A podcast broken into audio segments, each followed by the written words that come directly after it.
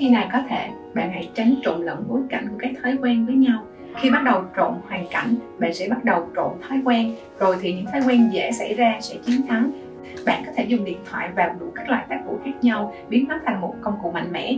Bạn muốn hiệu quả, nhưng mỗi khi bật điện thoại lên, bạn cũng bị tạo điều kiện cho việc lướt mạng xã hội, kiểm tra thư và trò chơi điện tử. Điện thoại trở thành một thứ tín hiệu hỗn độn.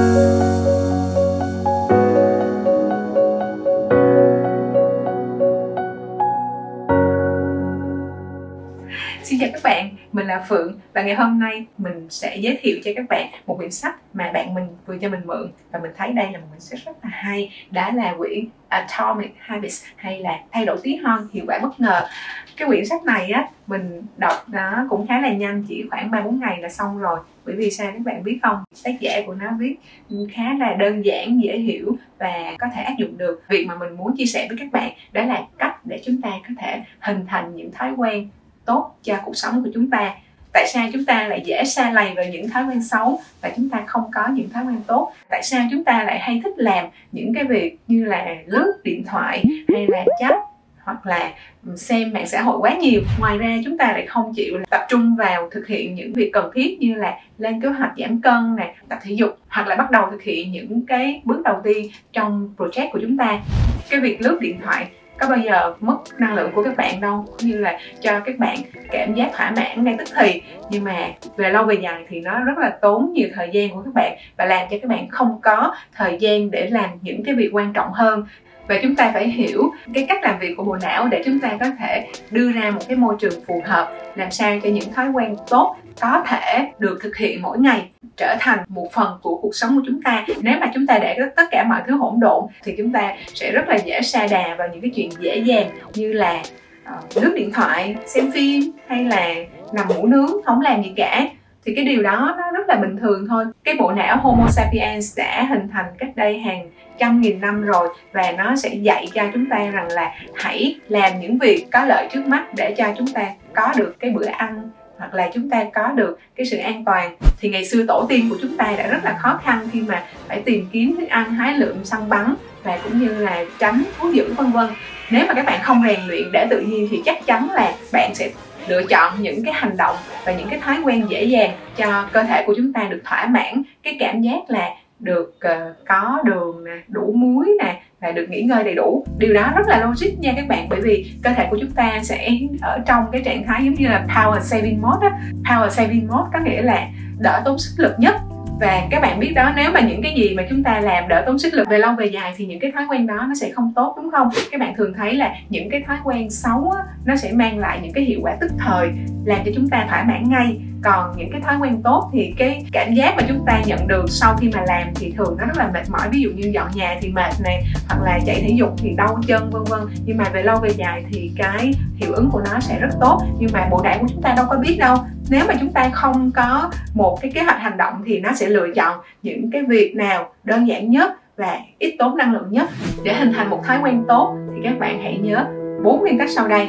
Số 1, khiến nó rõ ràng. Ví dụ như là các bạn muốn tập thể dục thì các bạn hãy lên kế hoạch, các bạn hãy ghi ra thật là cụ thể thời điểm và địa điểm nữa, rằng buổi sáng 6 giờ, từ 6 giờ đến 6 giờ 30 các bạn sẽ tập thể dục, và giày dép hoặc là quần áo vân vân các bạn hãy để ở một nơi dễ thấy để các bạn có thể thực hiện nó luôn mà không cần phải suy nghĩ. Và cái số 2 là các bạn hãy khiến nó trở nên hấp dẫn. Làm sao để cho nó trở nên hấp dẫn? Thường cái điều này nó cũng hơi khó, bởi vì một cái thói quen tốt á, thì thường nó cần phải có nỗ lực rất là nhiều, đúng không? Cho nên các bạn hãy gắn nó với một cái điều gì đó mà các bạn yêu thích. Ví dụ như khi mà các bạn tập thể dục thì các bạn có thể rủ một cái người bạn mà các bạn thích đi chung nè, hoặc là các bạn đi đến một cái địa điểm mà các bạn yêu thích, ví dụ như là một công viên có nhiều hoa đẹp hoặc là có cảnh quan hấp dẫn, để cho các bạn có nhiều động lực để thực hiện hơn. Nguyên tắc số 3 là hãy khiến nó dễ dàng. Tại sao? Nếu mà mình thấy là một cái ngọn núi rất là cao thì chúng ta khó mà vượt qua, đúng không? Nhưng mà chúng ta bước lên một bước thôi thì đâu có gì là khó, đúng không? Chúng ta bước 2 bước nó cũng không khó. Có những bước đầu tiên thì chúng ta mới thực hiện được. Có một ví dụ rất là hay, quyển sách này nói đến mà mình rất là tâm đắc, đó là trong một cái lớp học nhiếp ảnh á, thì người ta chia lớp làm hai phần. Một phần á, chụp ảnh càng nhiều thì sẽ càng được điểm cao, và cái nhóm số 2 được chấm điểm dựa vào chất lượng.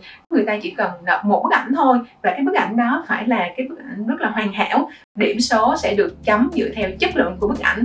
Và các bạn sẽ rất là bất ngờ đấy, bởi vì vào cuối học kỳ, những bức ảnh đẹp nhất nó đến từ nhóm số lượng chứ không phải từ nhóm chất lượng. Nhóm số lượng chụp rất là nhiều, người ta làm nhiều và hoàn thiện cái kỹ năng của mình và đưa ra những bức ảnh đẹp nhất. Còn bên chất lượng thì người ta cứ suy nghĩ là làm thế nào để ra được cái ảnh đẹp, và cuối cùng thì người ta không có luyện tập thường xuyên, và bức ảnh của họ đã không đẹp bằng cái nhóm mà có nhiều thời gian rèn luyện hơn. Hãy làm những bước nhỏ nhất, các bạn đừng có nghĩ rằng là tập thể dục là các bạn chạy 5 km, các bạn hãy xỏ giày vô thôi. Cái việc xỏ giày nó đâu quá khó, đúng không?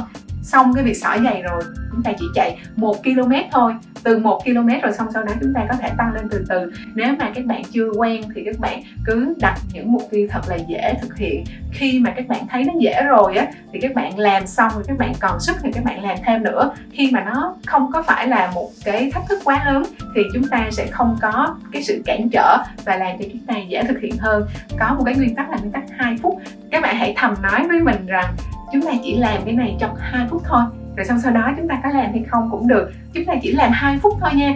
Ví dụ như là chúng ta có thể chạy bộ 2 phút, hoặc là chúng ta chỉ tập trung làm cái công việc mà sếp giao trong 2 phút, và chúng ta sẽ có nhiều cơ hội để mà tiếp tục cái công việc đang làm. Chứ còn nếu mà các bạn nói là ồ hôm nay chúng ta phải nộp báo cáo theo yêu cầu của sếp, cái này ghê quá, không biết làm sao hết, nhưng mà chúng ta sẽ viết trong vòng 2 phút thôi. 2 phút đó sẽ giúp cho các bạn có động lực để bắt đầu, và khi mà bắt đầu rồi thì các bạn sẽ rất là dễ có những cái bước tiến xa hơn. Không có một cái xe nào chạy trước khi mà nó đề máy cả. Các bạn chỉ làm ra cái việc là đề máy lên, làm cho máy nó nóng lên, tự nhiên mọi thứ nó sẽ đi vào guồng, hãy khiến nó dễ dàng, và cái thói quen của chúng ta sẽ có thể được thực hiện từ từ và nâng cấp lên dần dần nha các bạn. Nguyên tắc số 4 là hãy khiến cho nó tạo ra cảm giác thỏa mãn. Các bạn biết không, những cái thói quen tốt thường hiệu quả và lợi ích của nó là về lâu về dài, còn thói quen xấu thì nó sẽ cho chúng ta cảm giác thỏa mãn ngay lập tức. Chính vì thế nên những thói quen xấu thường thắng thế. Khi mà bạn thực hiện thói quen tốt mỗi ngày thì bạn hãy có một phần thưởng cho nó. Đó sẽ là một điều dopamine làm cho cơ thể của các bạn cảm thấy được thỏa mãn, và nó sẽ gắn bó với hành động này.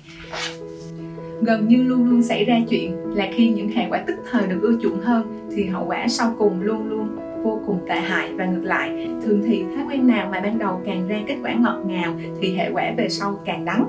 Nói một cách khác, cái giá phải trả cho những thói quen tốt thì ở hiện tại, và cái giá phải trả cho những thói quen xấu là ở tương lai. Vậy cho nên các bạn hãy nhớ nha, để mà thực hiện những thói quen tốt thì chúng ta cần sự nghiêm túc cũng như là rèn luyện. Còn thói quen xấu thì các bạn hãy làm cho nó khó thực hiện hơn. Hãy thiết kế môi trường sống của chúng ta làm sao cho thói quen tốt có thể thắng thế nha các bạn. Càng dùng ít ý chí càng tốt. Bây giờ tôi phải cố gắng không dùng đến điện thoại di động, không lướt mạng xã hội. Điều này nó rất là mệt mỏi và làm cho chúng ta mất sức. Thay vì chúng ta phải dùng đến ý chí như vậy thì chúng ta hãy cất nó đi vào một cái nơi khó thấy, hoặc là chúng ta có thể cài đặt time limit. Khi các bạn sử dụng một thời gian thì các bạn sẽ có được sự nhắc nhở.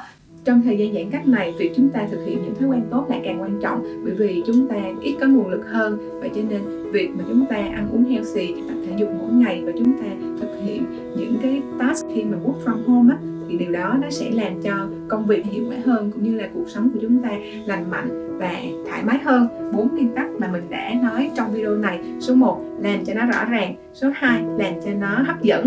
Số 3, làm cho nó dễ dàng. Và số 4, làm cho nó tạo ra cảm giác thỏa mãn. Chúc các bạn có những thói quen tốt để làm cho cuộc sống lành mạnh và hiệu quả hơn nha. Nếu các bạn thích video của mình, đừng quên nhấn like và subscribe kênh YouTube của mình nha, bởi vì mình sẽ trở lại với nhiều video nữa đó. Xin cảm ơn các bạn.